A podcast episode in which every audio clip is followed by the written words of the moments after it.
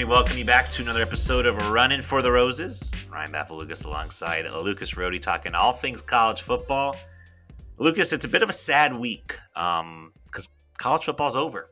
I mean, we have bowls, which are all, always great. Um, we have Army Navy this Saturday, but we basically had our last semi full slate of college football championship weekend, which we will recap and we'll talk all things playoff and we'll talk coaching and bowls. But um, little bit of a a, bit, a bittersweet moment for me watching Kenny Pickett win the ACC when I realized this is it, man. It's to be it for a while. Yeah, it is. Uh, it is a surreal feeling. The season flies by. It just feels like a week or two ago we were previewing all of our conferences, but uh, I am excited for the playoff matchups. But I, I do hate the fact that we have to wait like four weeks for them to happen. Um, I don't know what I'm going to do on my Saturdays. Probably spend more time with my girlfriend and my dogs, more quality time. Sounds nice. Uh, but Sounds but nice. uh, but no, it is it is a weird feeling um, for it to happen. But uh, another fun and, and quiet quiet season, especially here towards the end. Oh yeah, I mean nothing really to talk about. We've had to scramble to get topics to talk to, to talk about. Um, all right, so let's uh, let's start with a little breakdown of championship weekend that will kind of lead us into our playoff discussion. Obviously, the matchup of the weekend, number one Georgia falls to number three Alabama, 41-24. Um, Lucas, Georgia allowed something like 60, 70 points all season, and Alabama torches them for 41. They had over 300 yards in the first half. What were your impressions of the SEC title game? Yeah, I mean, I think this was kind of the worst case scenario if you were Georgia in a spot we hadn't seen them all season. Uh, we, I think everyone wondered if they had to get into a shootout type offensive styled game, how they would go, and we saw it didn't go great. And they really hurt themselves. Obviously, they gave up 41. Seven of those were on a pick six thrown. It was one of I think two of uh, Stetson ben- or uh, Stetson Bennett's uh, uh, turnovers, but I think we just saw when it came to an offensive game, the team with the best offense and better quarterback won, and that was Alabama, who have uh, who I think is probably going to be our Heisman Trophy winner next week in Bryce Young. So I think when it came down to that, when it became that style of game, the the advantage just swung to Bama and Bama's kind of up and down season continues. This was a team that could barely score 10 points in regulation against Auburn. And then, like you just said, put up 300 yards in the first half against Georgia. You know, this was a game that Alabama was about a six and a half point dog, and there was a lot of me that wanted to take them, but the way they were playing just wasn't wasn't great. They barely beat a bad LSU team that was really banged up. They scored 20. Um, they beat Auburn in four overtimes, scored 10 points in regulation. So this was not an offense that was cruising. Now, some people have pointed out maybe they weren't showing a ton. Maybe they were holding some things back because it looks pretty good. They put up 24 points in the second quarter. Bryce Young threw for 421 yards.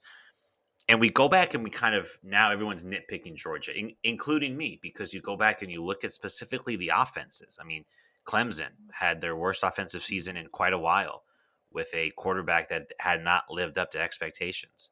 Who's the best offense they faced in the SEC? I mean, is it Auburn with Bo Nix? Is it Kentucky that could barely throw the ball? Like, uh, it's probably Tennessee who finished seven and five. Like, the SEC East was not very good this year, objectively. Just was not. Now, they did play Arkansas. They did play Auburn, who at the time, like, those were ranked teams. Arkansas, top 10 team. But Arkansas finished eight and four. So you it's it's when you go back and look at Georgia's resume, you go back and look at Georgia's season, like that defense was dominant for sure, but they had not played an offense, they had not played a quarterback like Bryce Young, like Alabama, and I think it showed. I think the secondary got exposed. Mm-hmm. Um, they could not really get pressure with four, and they go into the playoff here with a lot of a lot of question marks. I think a lot of people think we're just going to get the rematch, Bama Georgia, but um, the way Michigan's playing and the way we saw Georgia play would not surprise me if the um,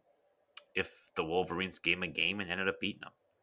Yeah, I and I haven't even seen the line. I think Georgia are they about like a six point, seven point favorite? I'll check uh, against Michigan, but no, I I agree. Uh, I think. I mean, I'm not I'm totally fine with Georgia being one of the four teams in the playoff just because prior to the week I think we all agreed that even if they lost to Alabama, they were in. I just don't think we saw them losing by 17 points in what was probably a glorified home game there in Atlanta for them. And they still haven't been able to get off the Alabama bug. This is, I think, their third straight loss in key games against them, their second straight time in the SEC title game. And yeah, I think there are just high question marks for them moving forward, especially at the quarterback position. They stuck with Stetson Bennett, which I think was the right call over JT Daniels. But I think we know kind of what this offense is when Stetson Bennett is the quarterback. And I think it's going to be a big question mark for them, not just this year, but going into next season too, uh, if they want to take that next step. So Georgia seven and a half point favorite over Michigan, and Alabama's 13 and a half against Cincinnati. I think it's hard. I think Stetson Bennett will get the blame, but he threw for over 300 yards, and the Alabama team, I mean, if, if you were to tell me Alabama scores 41 on Georgia, I would say Bama wins by more than 17.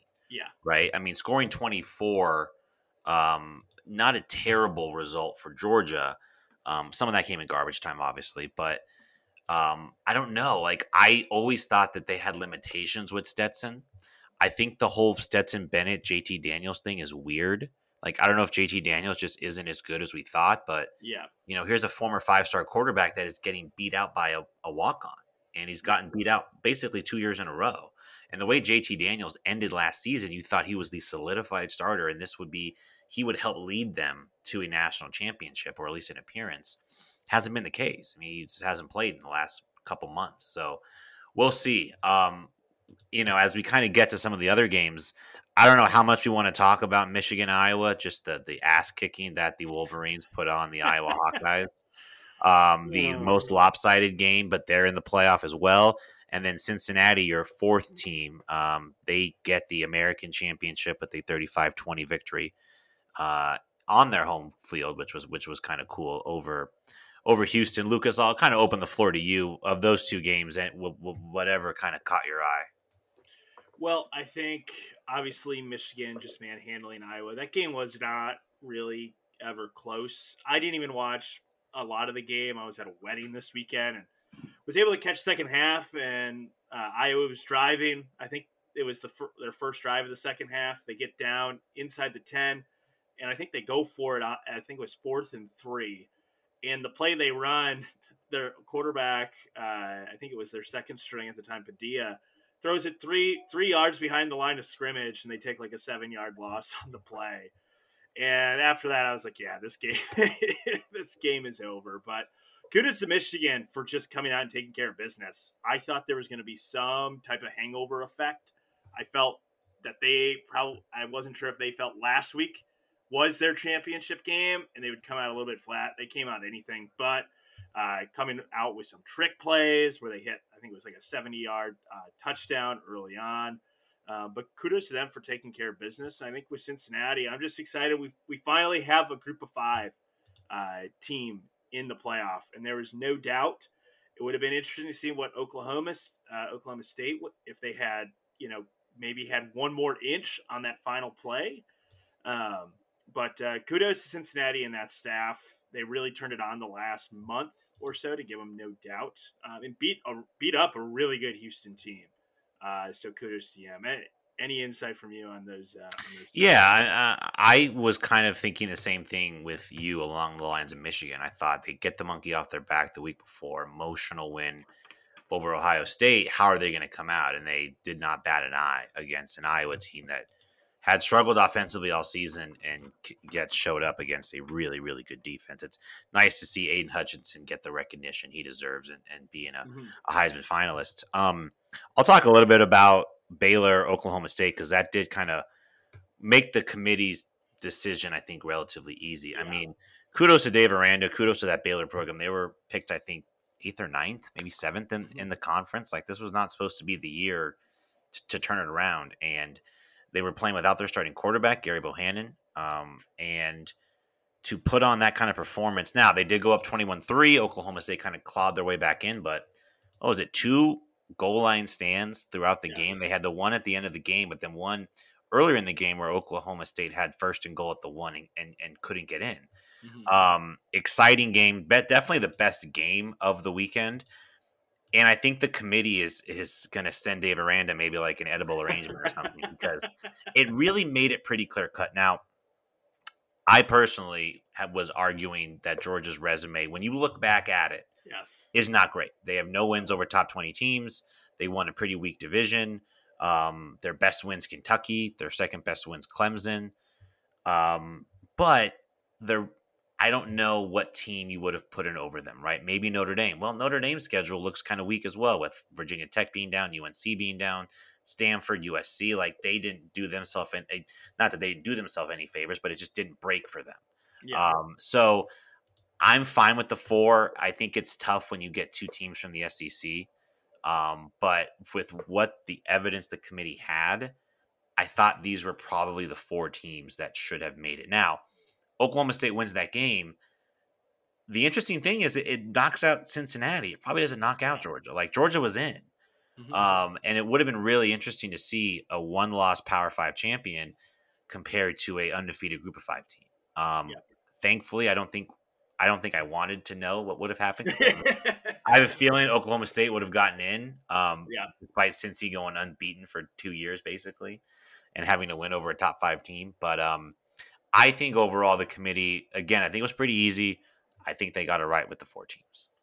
No, I agree. And part of me slightly wishes that Oklahoma State would have won, just so then it it would have been mayhem afterwards if an undefeated Cincinnati team got left out after being number four going into the week and then winning by two scores against a top 25 opponent and then have Oklahoma State jump them, which I would have made the argument like you were just making there that if Oklahoma State would have won, I probably would have dropped Georgia down to number five.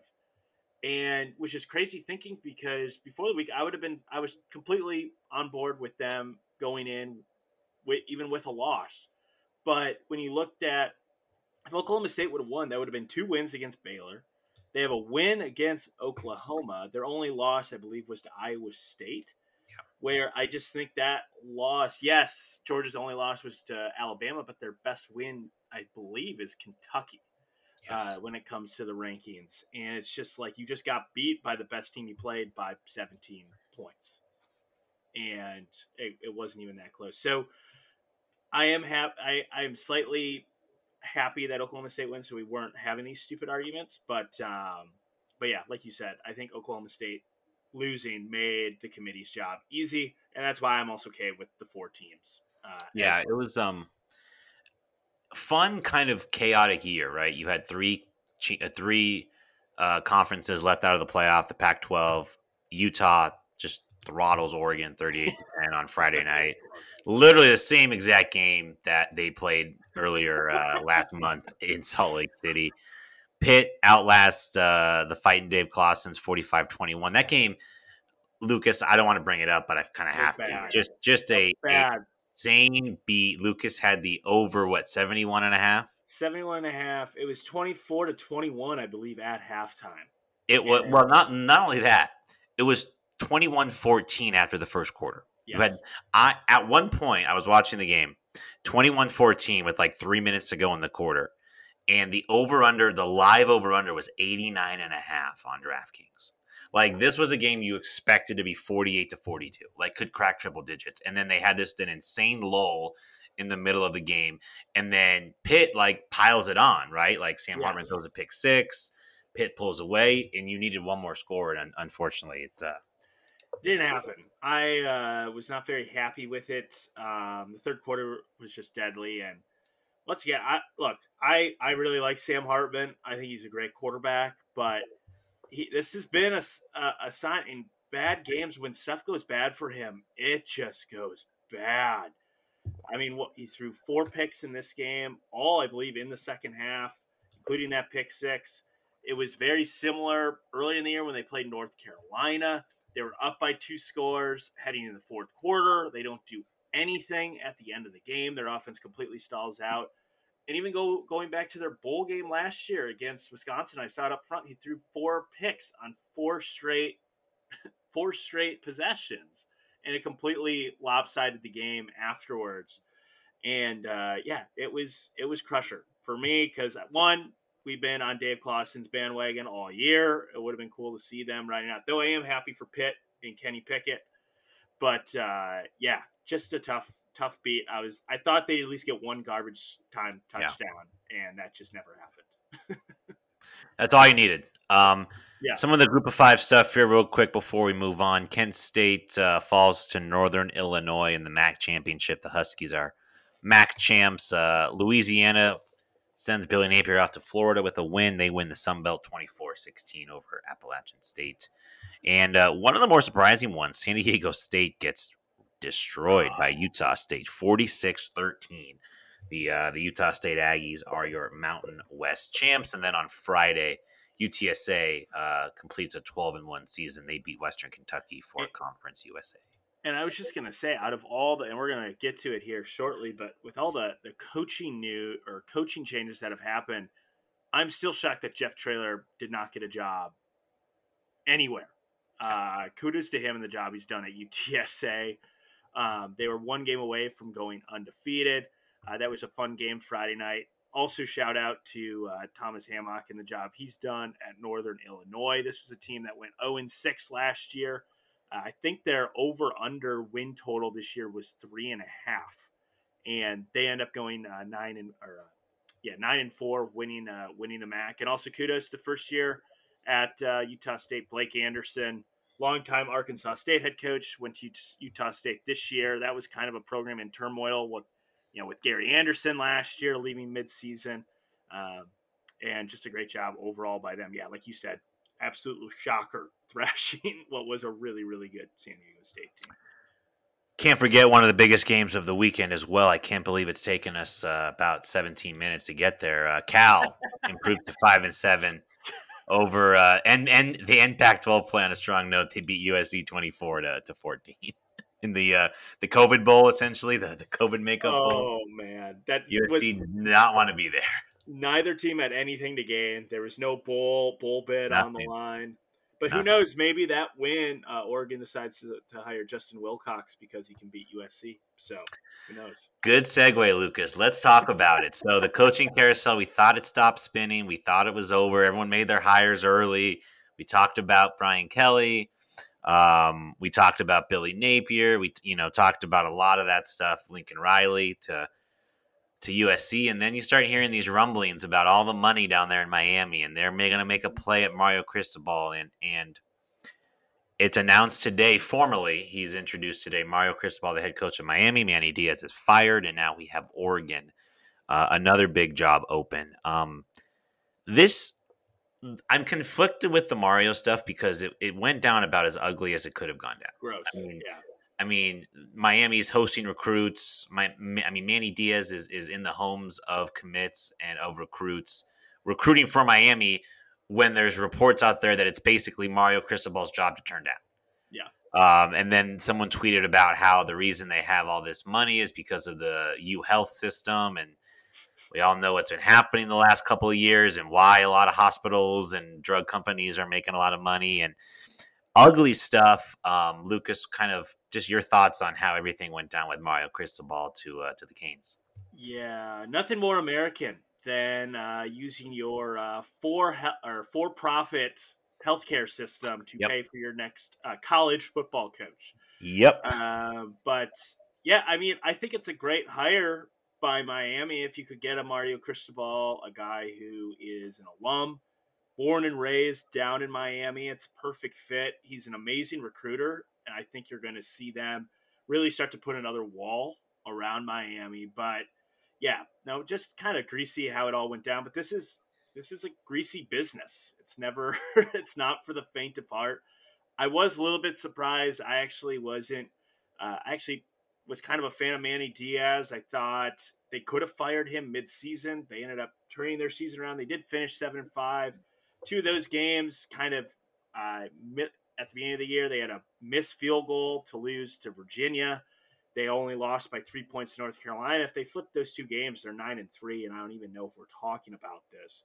Uh, so, that being said, look, if you want the hire, you got to make it. They also hired a new AD. That was another reason why this was so messy because they hadn't even officially hired the AD from Clemson uh, to pick him up. They just fired their AD two weeks ago, and I think you had told me the main reason they did that was because Mario Cristobal did not like yep.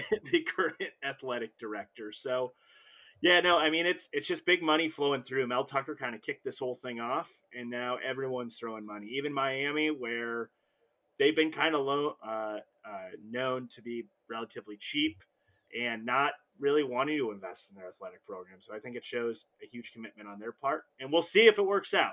You have no idea, but uh, I think it's overall yeah. it's a good hire by them. Yeah, I you know credit Manny Diaz for keeping the team, for keeping the locker room. Like that team didn't quit. Mm-hmm. Um, they beat Pitt at, at the end yeah. of the season. Like that, they were playing hard, and they have a lot of good young players. Tyler Van Dyke really showed some things. Uh, true freshman quarterback for them. So Mario's got a pretty good roster at least, and we'll see what he can do with it. Um, I was listening to the uh, the cover three, and our boy Bud Elliott, who's pretty locked into kind of that area of the country, basically said like, not only do the are there big money boosters, but they're big money boosters that know Mario personally. And like this was only going to happen for Mario Cristobal. It wasn't like they were going to go try to get Jim Harbaugh or go mm-hmm. get Lincoln Riley or, or go get like no. This was Mario and Mario only. If we can't get Mario, we'll keep Manny Diaz, see how things go in 2022, and reevaluate. But they they could get him, and you know, listen, I'm sure for Mario, this was about coming home. He won two national titles. Um, as a member of of of the Hurricanes, and this is about being close to family and location. And you heard him speak in Spanish at the press conference and like all that stuff. Like because Oregon could have paid, and and yeah. he has built a really good machine at Oregon. And you look at the other teams in that division, like Washington, new coach, Stanford's been down for a while. I mean, who's the second best team in that division next year? Is it Washington State? Like, who knows? So, um, he was set up to have a lot of success at Oregon. So clearly, I don't. I mean, I'm guessing it's a move motivated by money because he wasn't going to go there for four million dollars a year. but Oregon could have kept him, so I think it's more about the fit and what he wants to do. And like you said, like he's a great recruiter. I mean, you look at the recruits he's brought in. Kayvon Thibodeaux out of Southern California, who will likely be the number one pick in the draft mm-hmm. next year, was signed to Oregon. They've done a really nice job. Ty Thompson from right here in Arizona, five star quarterback, he didn't play this year, but he was kind of a, a heralded recruit. So Mario can recruit. I think the big thing is they're going to give him resources and staff budget and all the ancillary stuff that comes along with it. And we'll see. I mean, it's it's weird. Like you look at the state of Florida, like Florida new coach, Miami new coach, and all of a sudden Mike Norvell is like the longest tenured major coach in Florida. Um, yeah. But like you know, listen, as we've talked about, kind of off the pod, Miami just isn't the same job it was 20 years ago.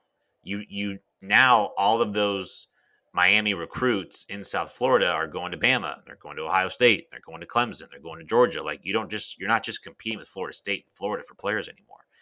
They play in an off-campus stadium that is empty half the time or is half empty even when the season starts. It's not a good atmosphere. It's so I'm interested to see what other things happen there. Do they get a new stadium? Do they get new facilities? Is I mean, I I don't know, but there's a lot I'm I'm interested to see if Mario can get them back to where like they're competing like they win the coastal every other year they're competing for playoffs every five or six years like i think miami can get there but yes it's not going to be easy as it was 20 years ago no the the the wall of the state of miami has definitely been fractured but i mean they are showing some commitment i think they will now have the largest assistant salary pool uh, pool for for assistance in the ACC, um, which is saying something with Clemson, Florida State.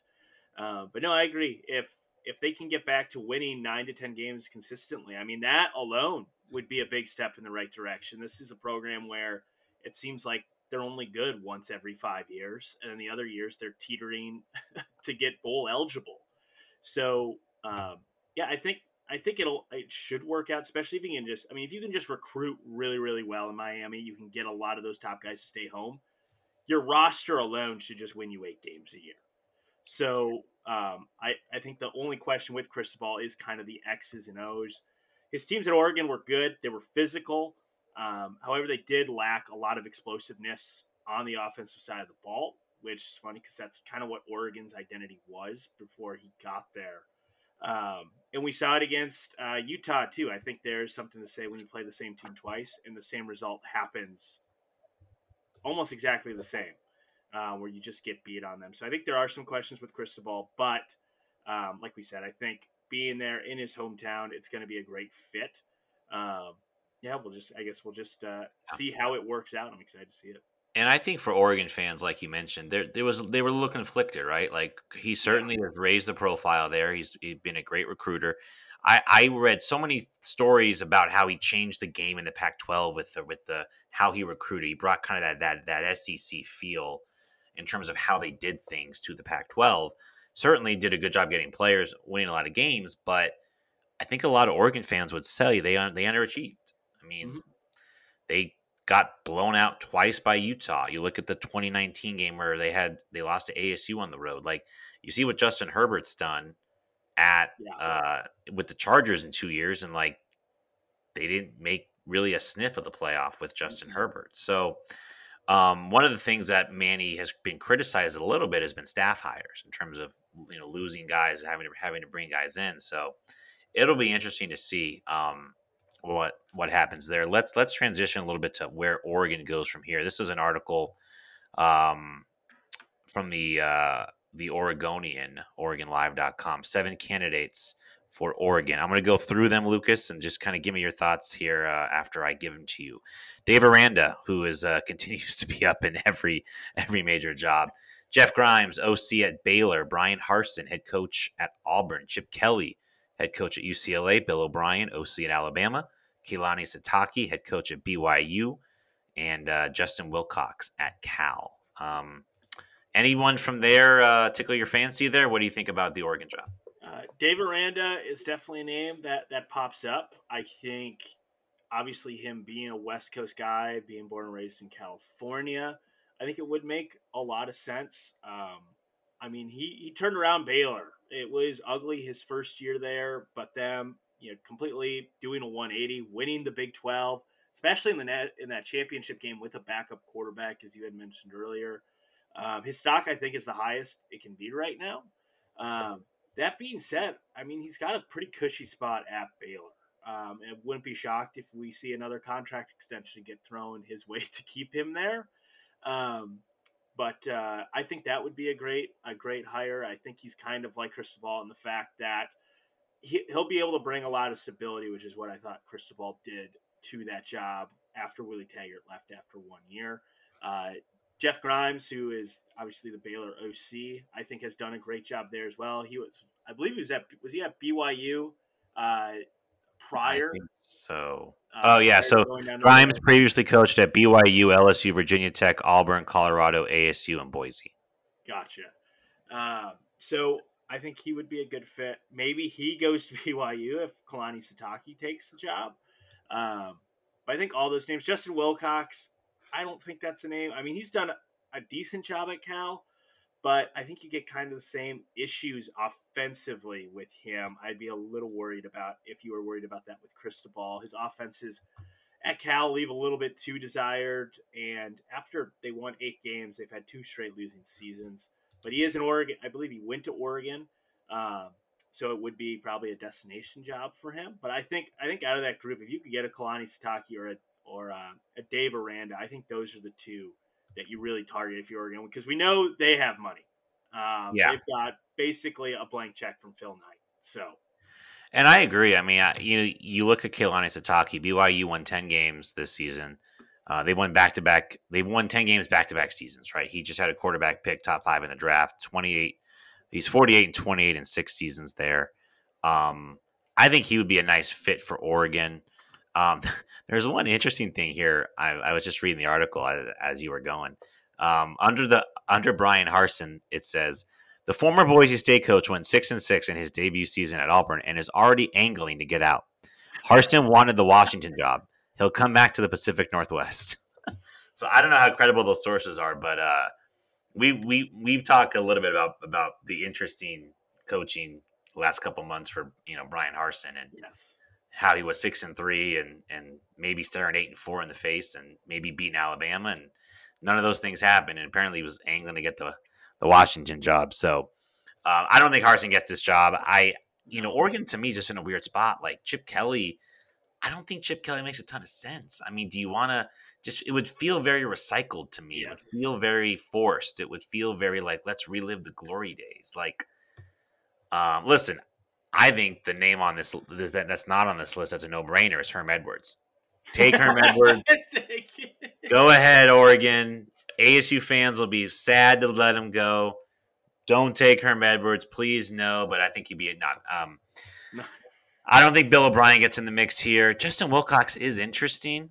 That he is an Oregon alum. Um, you know, I don't know. I wonder if Link. I mean, Lane Kiffin's been linked to every single Power Five job open. Does he would be he, awesome. That would be awesome. I mean, he would score a lot of points, man. And apparently, he's been angling to get out of Ole Miss. He did. I think he finally signed his contract extension after Brian Kelly took the LSU job, but that means nothing, as we all know. Um, well, I just think he just wants like how awesome would it be to see him against Lincoln Riley in the Pac-12 championship game? Because yeah. we know he's he's a bit uh, what's the word for it? Um, uh, man, I loose. think, but he's a, a bit loose, loose, but he's also a little uh, firecracker, spark plug, he, and he also crazy. A little, he's a little he likes to hold grudges a little bit, and yeah. uh, I think he would love the opportunity, much like he loves playing Saban every year. I think he would love the opportunity to kind of get back at USC every time that he could. I think if you're Dave Aranda at this point, I mean, Texas went five and seven this year. They have some issues. Oklahoma lost their coach. Like you're probably looking at next year and being like, I could run the Big 12 for a while. And then you think Texas and Oklahoma leave. Yeah, you get Cincinnati, you get Houston, you get BYU. There, there are some good. I, I do think there are some good programs coming in, but Aranda might think like, hey, I, I can keep this going for a little bit, make a lot of money. Like, I know a lot of people thought USC would really intrigue him because he's from Southern California. He's not from the Pacific Northwest, so yeah. I don't think Aranda gets involved here. I think Kalani Sitake may take this job, and it wouldn't really be a sexy hire for Oregon. Um, but I think he, I think he can coach. I think he's a good coach. So I agree. I agree. Because where where was he at before BYU? So it says he spent a year at Oregon State in 2015. Spent a year at Oregon State. Um, I'm guessing as an assistant. He was because because he was the assistant with Bronco Mendenhall, right? Like he was on Bronco's yes. staff, and then Bronco left to go to Virginia. Yes. So, um, all right, let's talk a little bit about uh, bowl season. Um, kicks off on Friday, December 17th. Um, but there's one bowl in particular that we are both keeping our eye on. It is the uh, the matchup of the the running for the roses pot, Arizona State and Wisconsin in the whatever sponsor uh, Las Vegas Bowl on December 30th. Um, Lucas, you're just from a from a Wisconsin kind of side. Your your your thoughts on uh, Sorry, that was the, uh, the video autoplay as I was looking at the. I was going to say, is Rece Davis? Uh, no, Rece Davis not phoning in. Unfortunately, not phoning in. No, it was uh, you know, ESPN's website's just a disaster. Um, you're you're from the Wisconsin side. Your your thoughts on uh, heading to Vegas?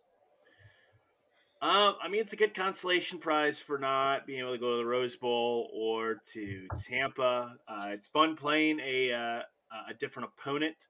Um, that being said, it was not a game I wanted to have just because I, we've played, we've had the Phoenix Suns in the Bucks in the NBA Finals.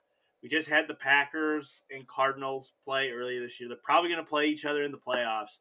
I, I just can't take another uh, Arizona Wisconsin game. I'm well, and this is this is coming from a guy that's won both of them. Okay, this is coming from a guy who's won both of them. But um, especially after what happened in 2013 in that freaking shit show of a game. Um, but I mean, from our point of view, if it's just a struggle because I, am down on Wisconsin right now just because they were just pathetic against Minnesota. And uh, what scares me is Jayden Daniels. We played Adrian Martinez in Nebraska. It was really the only dual threat quarterback we played all year. And Nebraska moved the football at ease against us. And so that scares me with uh, ASU. I know you guys are going to be missing, I believe, your top two running backs. Yeah, Rachaad White declared for the draft. He will not be playing, and then Chip Trayanum uh, is transferring and, and will will uh, not play as well. ASU, I think, feels pretty good about the running back depth.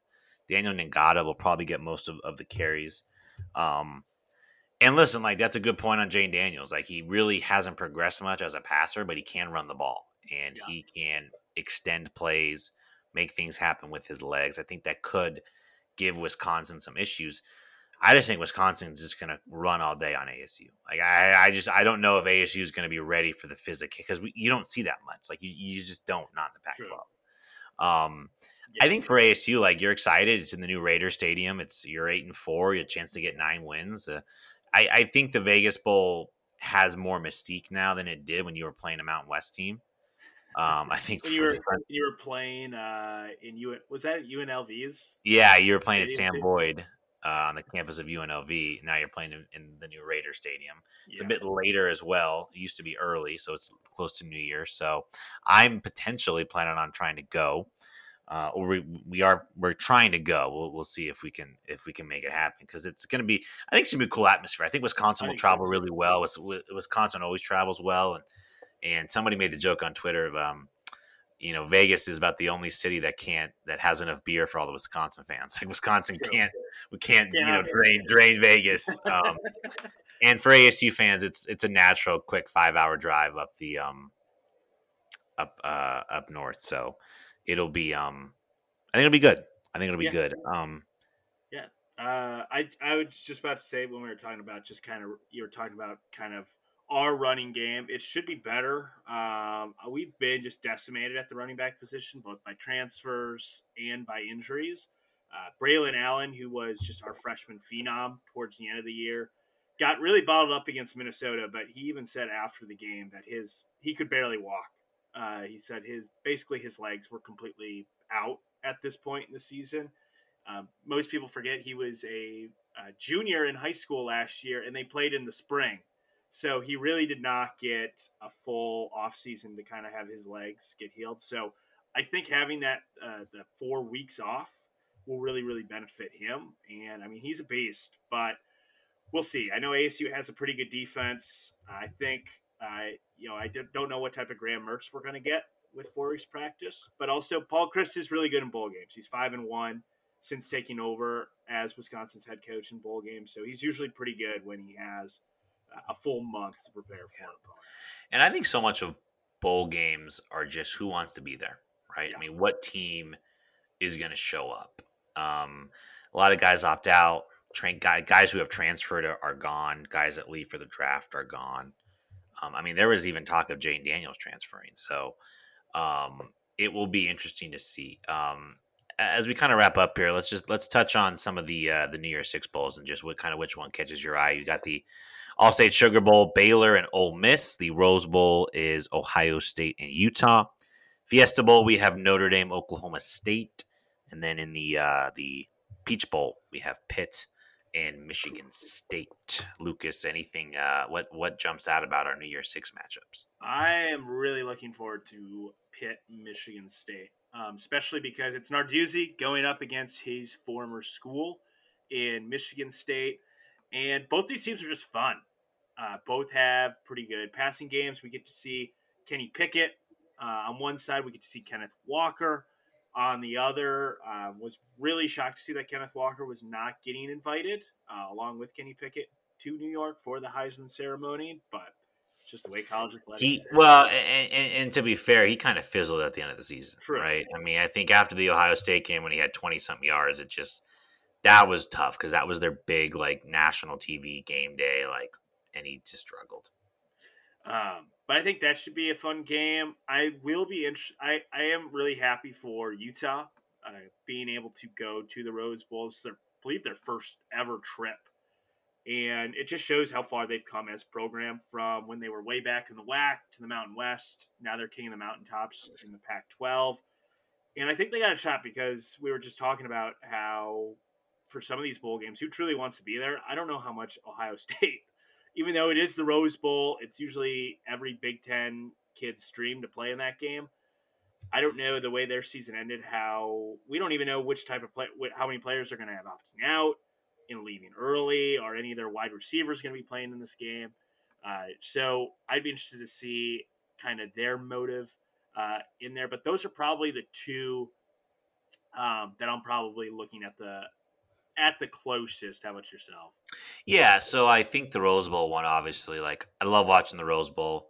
Um, Utah, it would be great to see them, and I think that is the big question. Like Ohio State, there are you know ten other teams, twelve other teams in the Big Ten that would love to be in the Rose Bowl. Is Ohio State going to be motivated um, to get up for that game? I'm pretty intrigued with Notre Dame, Oklahoma State. Um, the Notre Dame with Marcus Freeman being announced as the head coach, all the cool stuff that happened last week with that.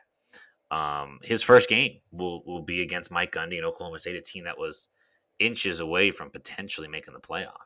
Mm-hmm. Um, and Notre Dame or uh, Oklahoma State losing Jim Knowles, their defensive coordinator, going to Ohio State, um, which will be a big loss for them. And I'm interested to see what Notre Dame gets going because I think that'll be a physical, um, pro style football game. I think it's a good get for the Fiesta Bowl. Notre Dame always draws well. I think mm-hmm. Oklahoma State, their first New Year's Six bowl game in a while, I think they will draw well. I think the one that kind of gets forgotten is Baylor versus Ole Miss. Ole Miss, the third or fourth best team in the SEC. I mean, the SEC getting two playoff teams. Ole Miss is kind of the next in line to go to the um, the Sugar Bowl there, and Baylor again a chance. I mean, I think that's uh, offense versus defense, right? Dave Aranda, Lane yeah. Kiffin. If Lane Kiffin's there, um, who knows at this point? I think it'll be. Uh, I think that'll be interesting. So it's enjoyable. Um, we will uh, have another pod or two to talk about the playoff matchups. Um, but just kind of quickly, Lucas, Cincinnati, Bama, Michigan, Georgia. Quick read on both of those games here before we wrap up. Yeah, I think for Cincinnati, Bama, I'm just hoping it's. I mean, I'm hoping it's a close game. I mean, for both of these games, I feel like since the playoff has started, we maybe have had one or two actual close semifinal games. Uh, they're typically not very close. There's usually always a big gap between one and two, but I think the two three matchup is really exciting. I really don't know what to expect in Michigan and Georgia. Both of these teams kind of want to beat you in the same way.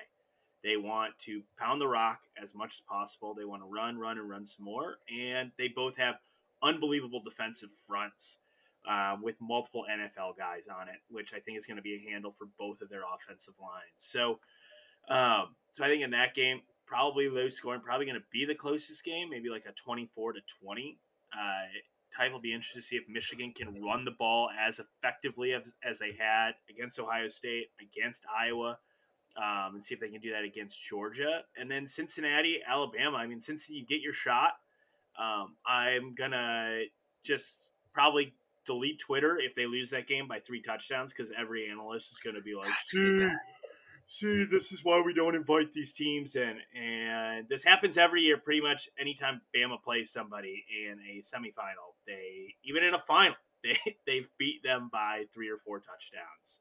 Um, so I hope it's I hope it's a close competitive game because I think Cincinnati's really really good, and I'm excited for them to get that spotlight. Yeah, I I think no doubt like they put the Michigan Georgia game in prime time for a reason. Mm-hmm. Two big brands. I mean, Michigan's going to draw a huge number. Um, and you're right. I thought your analysis was spot on. Two teams that want to beat you the same way. Two teams that don't want to throw the ball a ton. Two teams are going to pound the rock. I just think Michigan's playing great football. I mean, you want to talk about a team that's peaking at the right time. They blow the doors off Maryland on the road. They beat Ohio State, scoring 42, and they blow the doors off a top 15 Iowa team. Like, Michigan's playing well. I don't want to overreact too too much, but I could easily I could see them beating Georgia for sure. I mean, I just could, and maybe we'll, we're I'm caught up in the moment, and Georgia um, could win that game by two scores, but. Michigan's got a lot of good players. That defense is legit. I mean, they're going to have two top 20 draft picks with their yeah. their defensive ends. Um, plenty of physicality, so I think that'll be a fun one. And you know, Cincy Bama, listen, Desmond Ridder's the second best quarterback probably in the mm-hmm. playoff Cincy's got a really good defense. Probably, I, don't want to say a better defense than Bama. I haven't looked at the numbers too closely, but certainly a defense that compares. And you're right. Like this is, it's almost bigger than one game because if Cincy gets beaten like 45 to 10, people are going to be really, they're going to give second thoughts on putting another another G5 team in the playoff as it stands now with with four teams. Not that Cincy's going to be thinking about that, but like that's kind of the stakes that are are uh, are here for you know this game. And Luke Fickell was just named Coach of the Year. I think he'll him and his staff will be ready. They don't have a lot of turnover on that staff, so I expect good games. I, I would expect Alabama to kind of pull away late, and Georgia and Michigan. I think will just be a rock fight for four quarters. I mean, I think it's going to be a. I think it's just going to be a rock fight, and uh, I'm kind of hoping Michigan wins so we don't see Bama Georgia again. To be honest. Ah, because everyone wants to see a rematch of an SEC title game. Yep. Last time that title game just went so well when it was a rematch. But um, no, I agree with you, and um, I think with uh, I was just gonna say with you know Cincinnati and Bama, I was reading an article. I think Pete Thamel wrote it, and it was a bunch of coaches. He uh, asked a lot of college head coaches really uh, or basketball head coaches for un- Cinderella stories that got into the tournament, and they said their most pressure cooking game was always those conference championship games to get into the tournament. After that, it was the relief went off, like the pressure was off, and I'm wondering if that is going to be definitely the case with Cincinnati. Like for them, obviously they want to win a national title, but the pressure to be the first group of five team is now gone. You're now in yeah. the playoff. You can just focus solely on this and this opponent. And to them, like the the pressure's on Bama. If Bama loses to a group of five team, everyone's gonna give crap to Bama. Where even if Cincinnati loses by 35, that's what most people expect anyway. Right. So I think uh, we could see a nice relaxed team, and I think that will help and benefit Cincy. All right. It's going to do it for uh, tonight's episode. Hoping to come back next week and talk recruiting. We got National Signing Day uh, on December 15th, and then maybe preview some bowls and uh, talk a little bit more about our upcoming playoffs. So, Lucas, any final words from uh, from Nashville for you? Uh, yeah, uh, like I mentioned early in the podcast, I didn't get to watch a ton of football this week because I was at a wedding. Uh, little did I know the whole groom and groom's party all were Bama alums, so I heard "Roll Tide" about 150 times at the wedding. Oh no! Oh no! fun. I'm, just, um, I'm, just, finding this out for the first time as well. Every cheers, every like when the uh, best man was doing uh, his speech, it was roll tide after every like good moment in his speech. It was uh, I just you would hear random roll tides and we're like, oh yeah, Alabama just scored again uh, throughout the throughout the reception. So that was an interesting experience. But um, happy they could have a good wedding day. Uh, but that's probably the only reason why I'm happy Bama won. But otherwise, uh, excited for the bowl season coming up here. Um, and had a good time recapping championship that? weekend. What does that say about Alabama fans that either they don't care enough about the SEC title game to they just gonna have a wedding, or they like completely miscalculated that it's the SEC championship. Like the groom and the groomsmen had no idea that Saturday was the SEC title game. Yeah. Or they're like, you know what? Screw it. Get married to the SEC. Who cares? We yeah. we're there every year. Every year we'll win it. We'll be able to watch on our phones.